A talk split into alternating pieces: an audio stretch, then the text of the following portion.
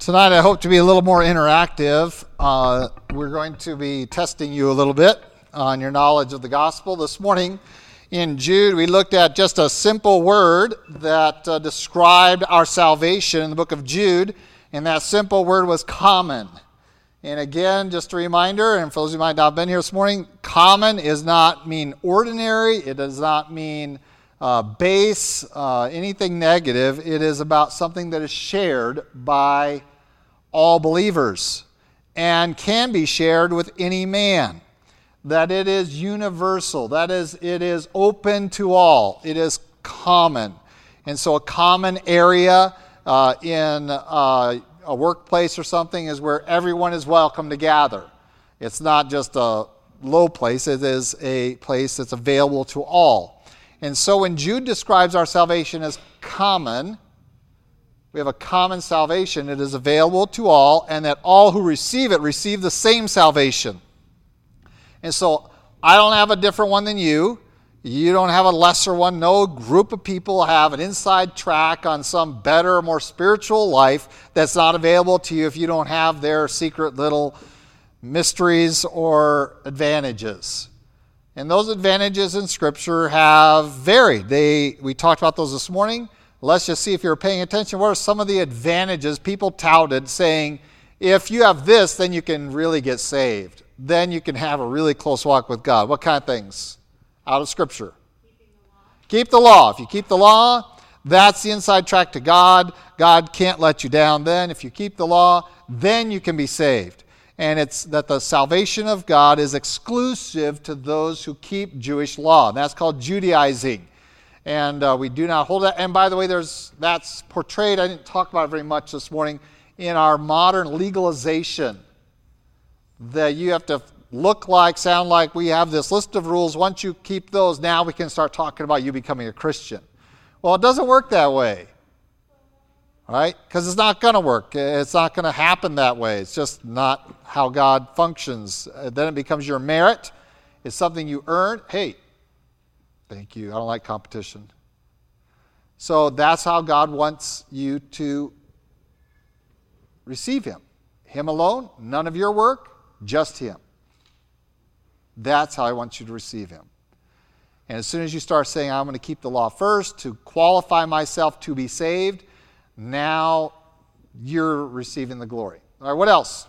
Specific gifts, Specific gifts yeah if you don't speak in tongues or if you don't have this certain uh, ability of prophecy or something like that, uh, you are a second class Christian. And if you haven't, uh, uh, I remember one, I was teaching a, a, we had a youth function, and one of the, well, I, I'm, I've, I'm really probably not a believer. I was like, well, why, why don't you think you're a Christian? It's like, well, I've never been drunk. I was like, what are you talking about? Well, you have to get drunk in the Holy Spirit. I was like, well, now I know exactly what they're being taught. There is a scripture that says, do not be drunk with wine, wherein is dissipation, but be filled with the Spirit. So, what did they do in that verse? They took the word filled and replaced it with drunk. And it says, don't be drunk with wine. That's a negative. Instead, be filled with the Holy Spirit. And so they assumed that filled must be equal to drunk. And so you had to have this weird feeling of being filled with the Holy Spirit. And that has been more than just a gift of tongues. In fact, it seems like a lot of the charismatic movement try to outdo each other, and there's always a uh, annual new thing that uh, that's the evidence you really have the Spirit. Do you remember the laughing revival? Have you heard of the laughing revival? And uh, that you that if you're really filled with the Holy Spirit, you're going to laugh uncontrollably and you can't stop yourself.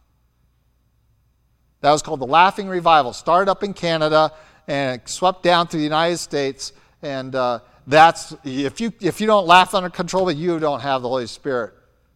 Well, that's nowhere in the Bible. I don't find anywhere in Scripture that laughing is a gift of the Holy Spirit.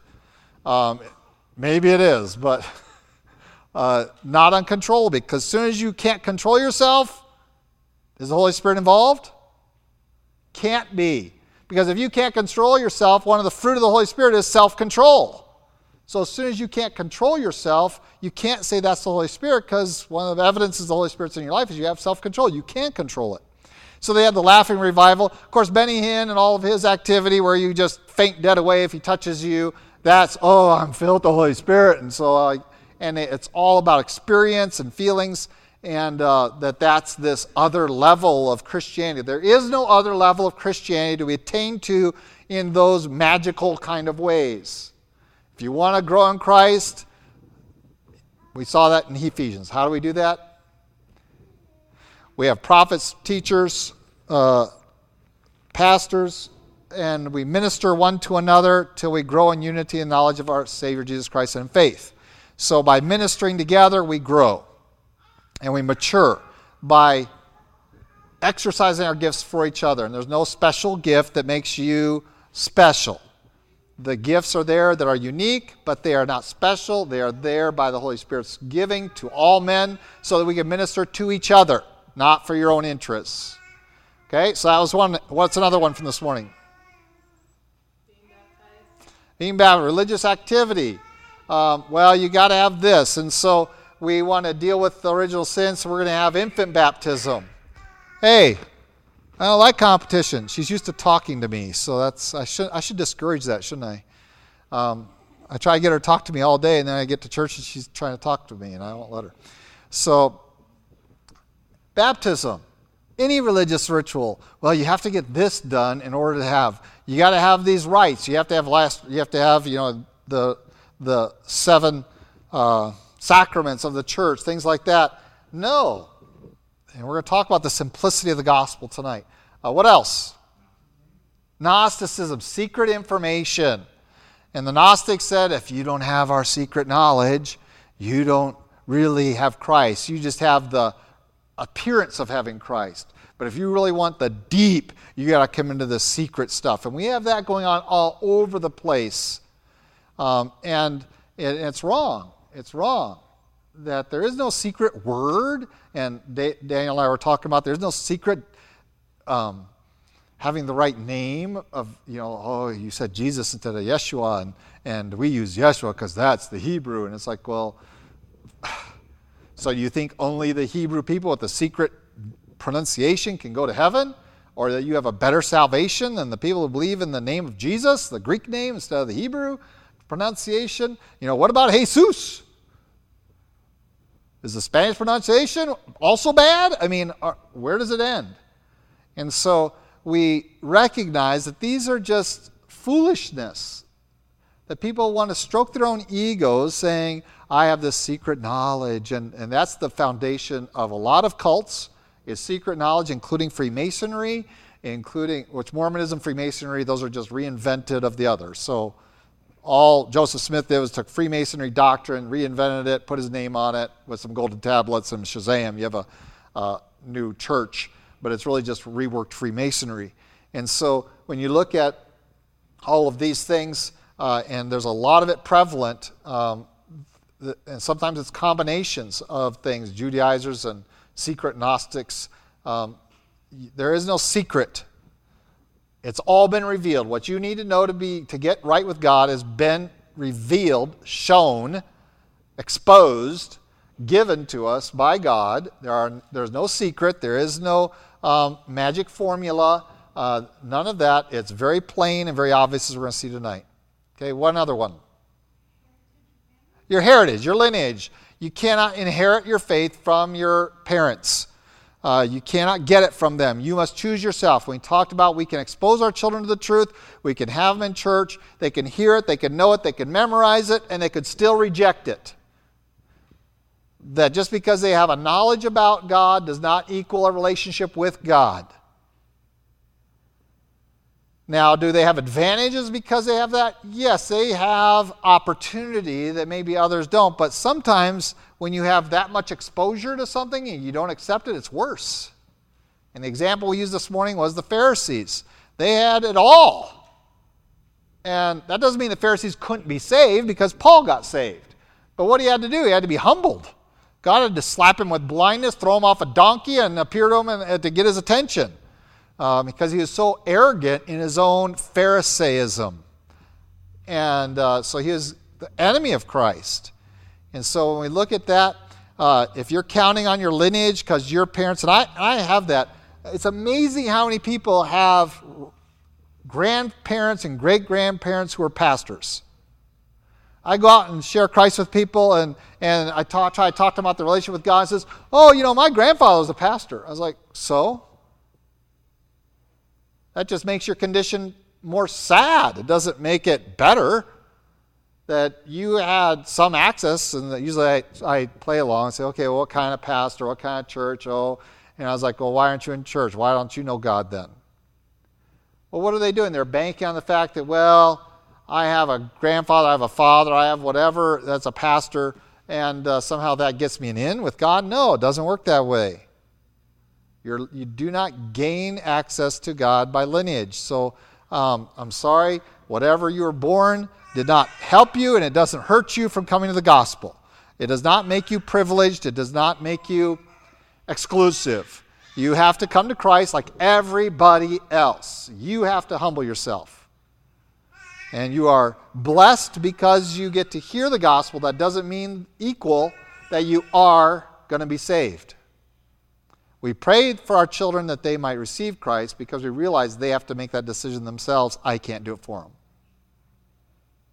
I can't. You can't. Parents can't.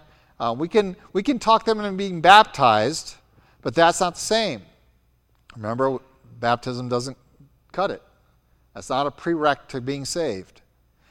And so I've really pushed off some of your kids off baptism because I really want them to be older and want them to know because I baptize a lot of children that are nowhere to be found and are disinterested in Christ. Because we're going at it too young, they don't really understand and they're not their heart isn't tested yet in their faith. And so rather than being baptism being a prerequisite to faith, faith is a prerequisite to baptism. Okay? And so your lineage isn't going to give it to you. I know you parents want desperately for your children to receive Christ, but sometimes that is a problem because then you lead them in a prayer that they didn't have from their heart. They didn't really experience repentance, and they are inoculated. It's like a vaccine. They are vaccinated against the gospel because, oh, I prayed this prayer with my mommy when I was whatever age, and I got baptized when I was seven, and so I must have it all right. Well, you don't. Not if you didn't believe, not if you haven't trusted in Him, not if you're not a follower of Jesus Christ. If you're not a disciple of Christ, then you aren't His. I don't care what religious activity you've done. Yes? I think, you know, with the Calvinism, I think I remember reading that if, if you were elect, then your children were elect. Correct. So there's something that with Calvinists is that if you were, then your kids were. If you're elect, the likelihood of your children being elect is pretty much 100%. And that's why they baptize them as babies. They don't baptize them to remove original sin, they baptize them to, to identify them as elect. Yes, yeah, Reformed churches do not baptize to get rid of original sin.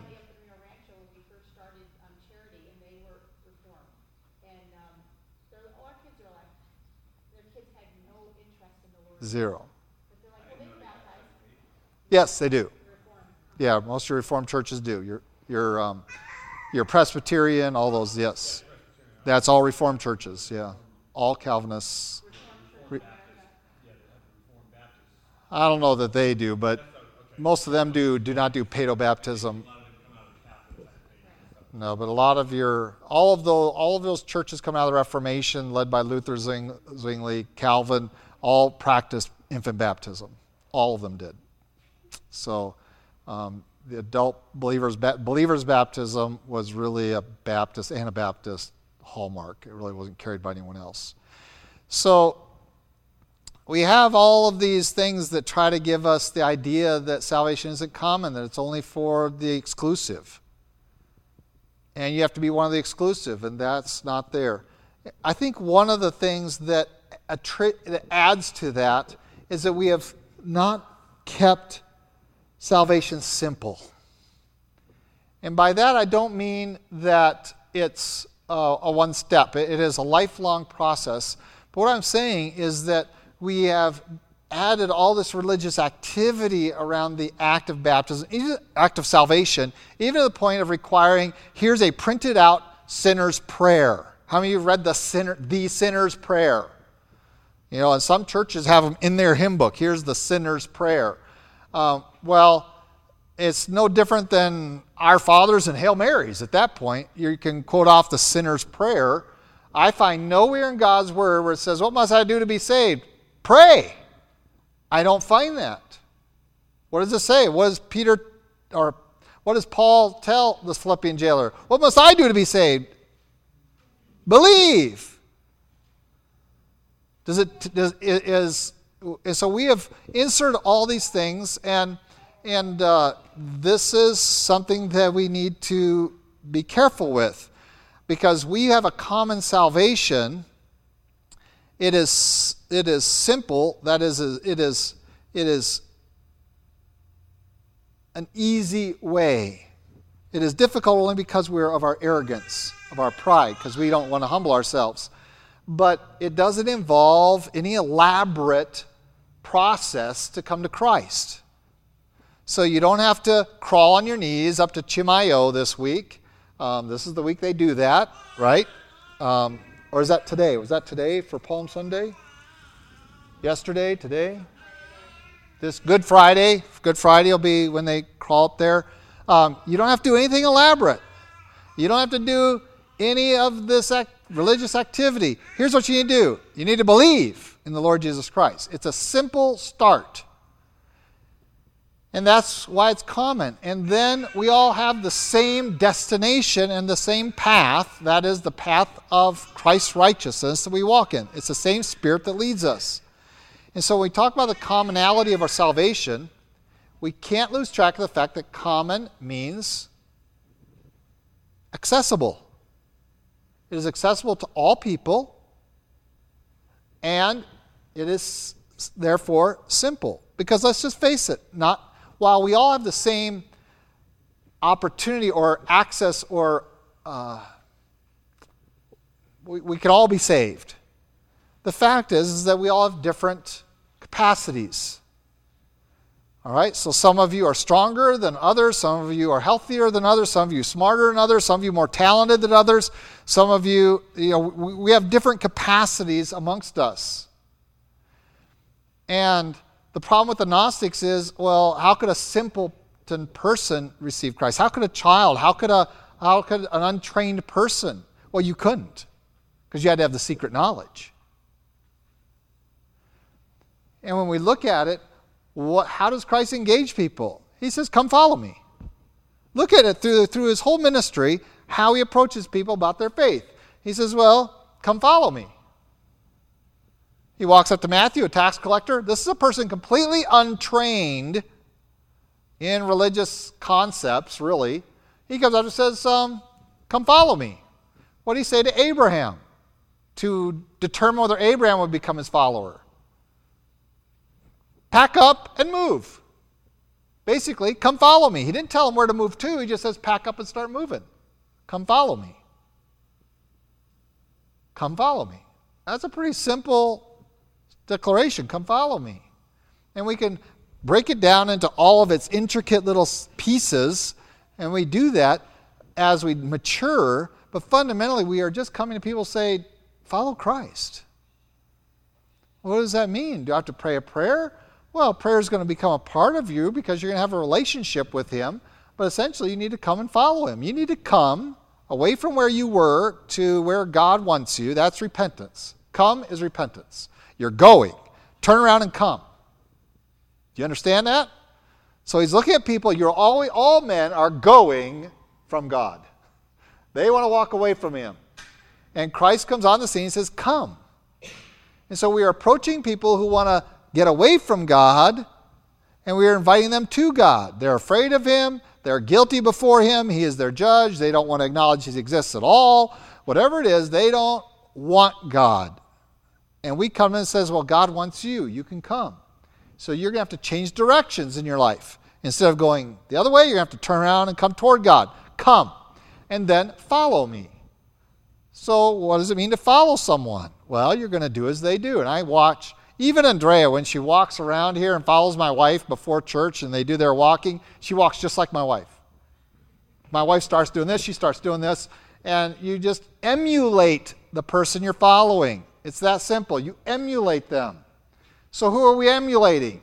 Not me, come follow Jesus said, Come follow me. What do we say? Come, turn around, come the other direction. That's repentance. Stop being worried about your sin and, and interest in that. Turn to Christ and follow Him.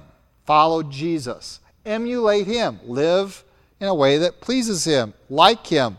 Because He's your example. He's the one you want to become like. So you start studying Jesus. And how do you study Jesus? You do that through His Word, and you start learning well, what does the Bible say I should be doing as a Christian? And that's what so much of, of what we confuse with the gospel is really about discipleship. Follow Him. Well, that's something you're going to learn, and I'm still learning about. How do I follow Jesus? Because I'm trying to be a better follower of Jesus week by week, day by day. How do I follow Him better? I want to follow Him in truth, I want to follow Him in the Spirit. And so that takes some effort to follow Jesus. You got to be engaged in that process. But we confuse that with the decision to follow Jesus. So salvation is the decision to stop going where I'm going and turn around and come to God, which is on His invitation. He calls you. We're called to Him. Turn around, come toward me, and follow Christ emulate him. And that is your, your so when we go to the that's your Christian walk. And so we go to Matthew. That's the big commission passage. What does it say? Go and make disciples of all nations, teaching them. So we're making followers. A disciple is just a word for followers of Jesus Christ. That's what our purpose is. That's what the gospel is. It's a very simple thing. Come follow Jesus.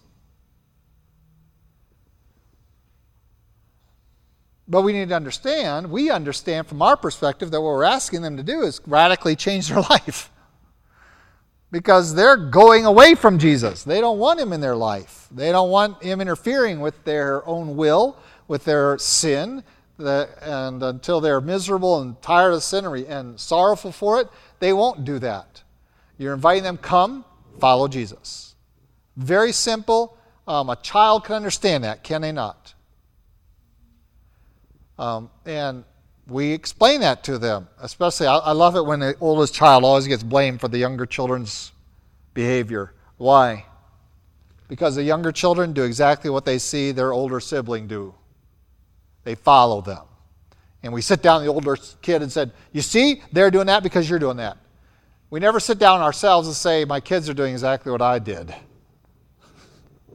they followed me. Oh no but your children are following you, even if they say they aren't and hate, say they hate you and don't want to be anything like you. It's amazing. The, the children that say that the loudest become most like their parents, I've found. You know, I've had parents sit here and say, I don't want my kids to do what I did. And the kid says, I'm not going to be like my parents. And in the midst of all that, they are exactly like their parents at their age, making the same mistakes, making, having the same sin in their life, the same rebellion. You want to be radical? Follow Christ. You want to lead your children to Christ? You need to follow Him with your life. And their kids will watch you follow Him, and it'll give them a much more positive perspective on what it means to follow Christ than for you to say for them to follow Him while you're not. And so come as repentance, follow me as discipleship. Simple message. When we complicate it with all of these other things, we make it exclusive. Everyone can figure out, come follow me. Everyone can figure, I got to stop going away from God and go towards Him. I need to be, I need to accept what He has to offer. It's a free gift. I have never had to explain to a child a gift. If I just wrap it up and offer it to him, here's a present, they go, They don't say, do, What do I have to do to get this, to take this? Have you ever had a child ask you? Maybe some of you, uh, your kids do ask you those questions. My kids never asked me, What do I have to do to open this? Just open it. It's yours if you have it. Did you ever have to explain to your child to this is a well, you don't we're, we're offering the gift of God. Why complicate it to the point that they aren't willing to receive it? Or think that they have to perform some religious activity to get there. No, come follow me. Go follow, come follow Christ. Stop going the direction of your life because it's going to lead to misery and death and eternal fire. Come follow Christ. There's joy, there's love, there's an inheritance, there's purpose, there's all this wonderful stuff, but you have to follow Christ. Come is repentance, follows discipleship. Make disciples, teach them to observe what Christ has commanded us, and his commandments are not burdensome at all. They're light. His yoke is easy, Jesus says. So we come to this, and over and again, we see the development of a very simple message, and we complicate it with even things that we mean well with. Well, how do I receive Christ? You have to pray this prayer. No. How do you receive Christ? You must believe. You trust in Him you come follow him. That's the, that's the feat of trust. The feat of trust is I'm going to come follow you. If you don't trust someone, you don't follow. Okay, I don't.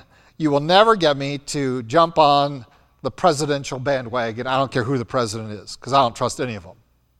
I didn't trust Obama. I didn't trust who was before him? Bush Jr. I didn't trust Clinton, and I don't trust Trump. I'm sorry, I don't trust these men. Yeah, some of them say they're Christians, but I look at some of what they're doing and I'm like, I'm not going to emulate that. I don't want to follow that because I don't trust them. When Paul comes to people that he's ministered to for years and years and years, he says, Follow my example. I think you talked about that in Sunday school this morning, right? Did you talk about, I hear that over the baby crying? Um, follow my example. Uh, well, that's a pretty, that's a huge responsibility to invite people to follow your example. Follow me as I follow Christ. Well, that implies that you're going to have to trust this person. And Paul says, You know, I've ministered long enough that you should know me. And having known me, you should trust that I'm following after Christ with all my heart. And so it's okay for you to follow me. You can follow me because I'm following Christ, and you know that. So you have some basis of trust. So when we say come follow Christ, we are inviting them into a trust relationship with God. A simple message. Let's not complicate it by did I pray the right words? I used to struggle with that. I, I used to try to help people because I remember leading some folks to Christ and they're like, um, and, and because I was trained this way, I grew up with this instruction. You tell them to pray this prayer. And here's a person who's never had a relationship with God and maybe has never been to church. They go, Well, I want you to pray. Well, what is that? They've never prayed. Well, you're going to talk to God and tell him, Well, what am I supposed to say? First question they always ask me, What am I supposed to say? Well, you just tell them what's on your heart. And it's like, No, I've just complicated the gospel. Now, instead of focusing on coming and following Christ, they're worried about what they're supposed to pray. No. I need to tell them, do you trust in God? You want to come follow Him? Yes. Okay, let's do it. Now I can teach you how to pray. I can teach you about following Him and what it, what it means to emulate Him. But the question, the, the, the challenge is to make coming to Christ what it is it is a decision to accept a gift from God. And I don't know that prayer is necessary. I can't find it. It is the result. You are going to want to pray, you're going to have talked with God. But you read through Scripture, and they didn't say, pray. It says, I'm praying for you, and I want Christians to pray for me, but you don't receive Christ by praying a prayer. That's actually kind of a Catholic concept pray this prayer of confession. No, we confess our sins to God, that's as a believer.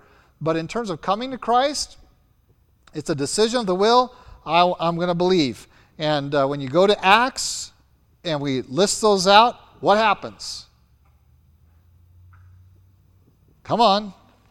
Let's go to Acts chapter 2. Let's see this very start. Let's just do a little quick survey here. You haven't opened your Bibles yet, have you? Acts chapter 2.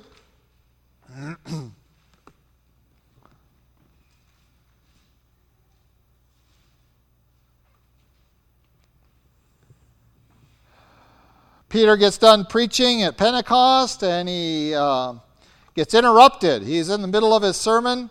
Uh, verse 36, he says, Therefore, let all the house of Israel know assuredly that God has made this Jesus, whom you crucified, both Lord and Christ. And when they heard this, they were cut to the heart. That's godly sorrow. Said to Peter and the rest of the disciples, Men and brother, what shall we do? We've crucified the Christ. What should we do? Well, I have this prayer for you to pray. Does it say that? It says, believe. Peter says, then repent and let everyone of you be baptized in the name of Jesus. Now, they were a Jewish group and they knew what that meant. Uh, basically, you're going to have to become a follower of Jesus Christ. Because to be baptized back then meant you were someone's disciple. That's why John was baptizing. They were disciples of John. So they knew what baptism was. It was about being a disciple. So they were saying two things repent and become a disciple. The evidence of that is baptism. Um, for the promise to you and your children, uh, this means Lord our God will call, which is everyone. And then verse 40, with any other words, he testified, exhorted, saying, Be saved from this perverse generation. And so those who gladly received his word, again, we don't find any prayer, do we?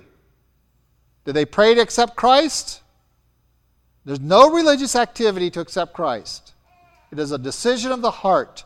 I want to come to him and follow him. so, thousands were added to their number. Um, and even baptized. And then we don't really get down to a lot of praying until the last thing in verse 42. Gives a list of church life after you get saved. On that list, last on the list, is prayers. Daily they met together, and one of the things they did was pray. Okay, let's keep going. Let's just see some other people. Oh, who do I want to go to next? This is all kind of impromptu. Let's go to um, where is our favorite guy? No, I'm still in Acts. I'm sorry.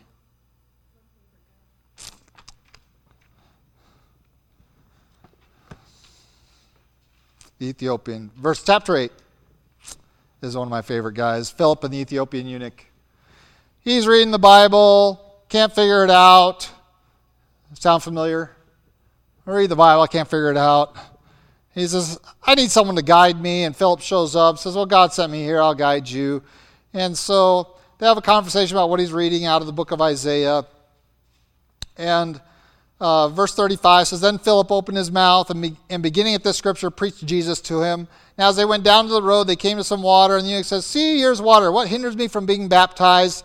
Then Philip said, If you believe with all your heart, you may. And he said, I believe that Jesus Christ is the Son of God. And he commanded the chariot to stand still. And both Philip and eunuch went down to the water, and he baptized him. Did you see the sinner's prayer in there?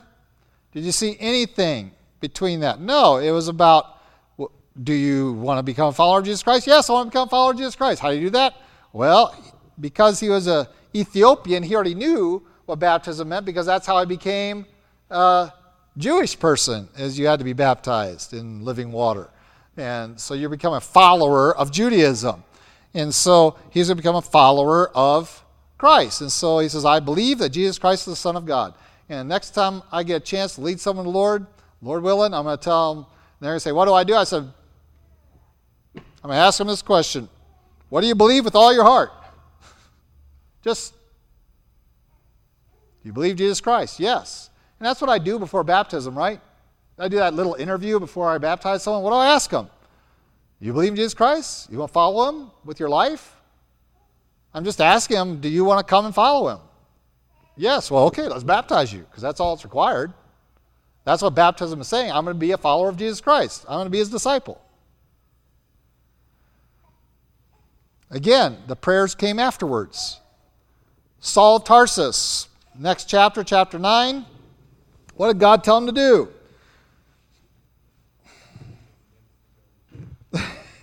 That's the question he asked him. Why are you kicking against the goads? And look at verse 6 Lord, what do you want me to do? And he says, Get up, go to the city, and I'll have somebody tell you. See, you're not special. you're going to have to come to me the same way everyone else comes to me, and that's by a Christian showing you how to become a Christian, which is having you declare Christ to them. So Saul gets up from the ground. He's blind. He enters Damascus, comes across, finally comes across Ananias that God had prepared beforehand. And uh, we come to verse 17. Ananias went his way, entered the house, laying his hands on him, said, Brother Saul, Lord Jesus, who appeared to you on the road as you came, has sent me that you may be filled, have your sight, and be filled with the Holy Spirit. Immediately there fell from his eyes something like scales, and he received his sight once, and he arose and was baptized. And when he received food and was strengthened, the Saul spent some days with the disciples at Damascus. So God just says, um, All right, obey me. Get up, go to Damascus. They'll tell you what to do. Did he do anything? He just did what God said. Very simple. Go to Damascus, I'll send a guy. He sends Ananias, and Ananias says, um, you met Jesus on the way here? Yep. Well, in his name, we'll let you see. Again, we can just go through these and through these. Cornelius, you don't see a prayer there. You don't see any. It is a simple message. Do you believe? Do you want to follow Jesus Christ? Do you want to come follow him? And we talked about the, the Philippian jailer. Cornelius is in chapter 10. Um, Philippian jailer is, of course, after what, chapter 15 or 16. So we have all of these examples, and it just simply says they believed. We didn't complicate it. They believed. They, they, they decided to go follow Jesus Christ. I'm going to come to God and follow Christ. Now, following Christ is a great discovery. And that entails being taught, it entails prayer, it entails your scripture reading, it entails living, it entails going out and sharing Christ with others. Following Christ entails all of those things. But coming to Christ entails none of those things. None of those things are required to come to Christ. We expect Christians to pray. And all of you, every one of you, has equal access to God. Do you realize that? That's your common salvation. So my prayers aren't more effectual than yours because I'm closer to God. What does affect your prayers is your life. If you choose to live in sin, that's going to hinder your prayers. If you live in righteousness, God's going to listen to your prayers. Maybe that's why God listens to the prayers of children more than adults, because we're harboring too much sin in our life. I don't know. But uh, we have all of this entailed in following Christ, but coming to Christ, that initial decision is simple, it's common. And now we have this equal salvation. So just as coming to Christ was simple, that's what made it available to everybody. Anyone can understand that. Anyone. I mean that. Can understand that. Come follow me. Even even some mentally handicapped people I've encountered can understand that. Come follow me. Come follow Christ. And I see it. I see, I've had that experience in, in, in my ministry and, and going all the way back to a child. I remember one of the formative things in my life was being confronted with some of those. Uh, they were young adults, really, but they were from the Baptist Children's Home. No, what? No, shepherds. Sorry, shepherds and they came to our church, did a presentation. They had two of their young adults or from shepherds, and they stood up there and yes, mentally handicapped, yes, quoting scripture like nothing. And I was one of those kids that memorized a lot of scripture, and boy, I was like, that's great. You know, and I remember asking my mom, I want to go talk to them. Well, they had already left the service. They were at their motel room, and my mom got me up and took me to their motel room so I could talk to those two guys with their coordinator that had come to, to preach that night. It was a formative part of my life to recognize this is the gospel. It's a simple thing. These people didn't have to understand all the theological finest points. They couldn't. They weren't capable of it. Mentally, they weren't capable of, but they could love God. They could come to Him and follow Him. That's what God says. Come follow me. Come follow me. So they were memorizing Scripture, they were following after Christ. It's a simple message, and therefore it is not exclusive, it is common. It is available to everyone. And the salvation received is the exact same salvation for everyone. They received the same Holy Spirit that I would receive. Were their capacities mentally or physically different? Yes. But their salvation was no different. Their inheritance will be no different. The extent of the Spirit in their life is no different. We have a common salvation, and it's imperative that we recognize the pure simplicity of that declaration that these people that are false teachers that come in, they always complicate it. It is complicated to think, well, am I the elect or not? And who's the elected? How do we figure out who's the elect? And, and how does that work? What a complicated mess. Calvinism introduced an enormous complicated mess of the, to, to the gospel. And so we have to ask why and how does God. It's horrible. It's a simple message. Anyone may come and follow him. Anyone. Who does he call? Everyone. And he waits for the response. And those are the response. He has chosen to give you some spectacular salvation, the same salvation I've received, you can receive. Simple message, simple um, presentation, and it's a common salvation that we all have. We all share it. We came the same way, and we are delivered with the same thing. We are given different gifts, but with the same purpose, and that is to minister it to each other for our common good. And this is, so when we hear about a common salvation, it is a full word. That is not a just a quick word he just dumped on the front of it to have an adjective and ahead of that noun. It was a very purposeful word. When Jude calls your salvation common, our common salvation, that we all share the same one. So don't let these people come in and, and cloud that. They're, they bring confusion with them and they bring doubt. I don't have this. I don't have that. I didn't get at this. I didn't pray that prayer quite right. I don't remember what I, I'm sure I was asked to pray as well when I accepted Christ as a 10 year old at camp. I don't remember what I prayed, and I am so happy I don't remember. For a long time, I didn't remember when I prayed. I was telling everybody I accepted Christ at 12, and then I found this little booklet in my stuff when I moved once, and it said I was 10. What a relief. Because what if I got it wrong? No, I am following Christ, and I come to Him. I'm not doing it on my own. I go to Him and follow Him. That is what it means to be a Christian. Stop going your way and go to God and follow Him. He died for you to make that possible. He made the sacrifice that makes it possible for you to, to turn your life, go to Him, and follow Him. He's got the gift.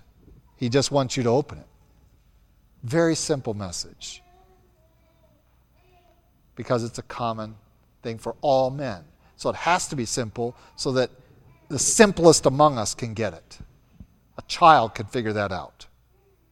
I want you to do you want to follow after Jesus? With all your heart, mind, soul, and strength? Yeah.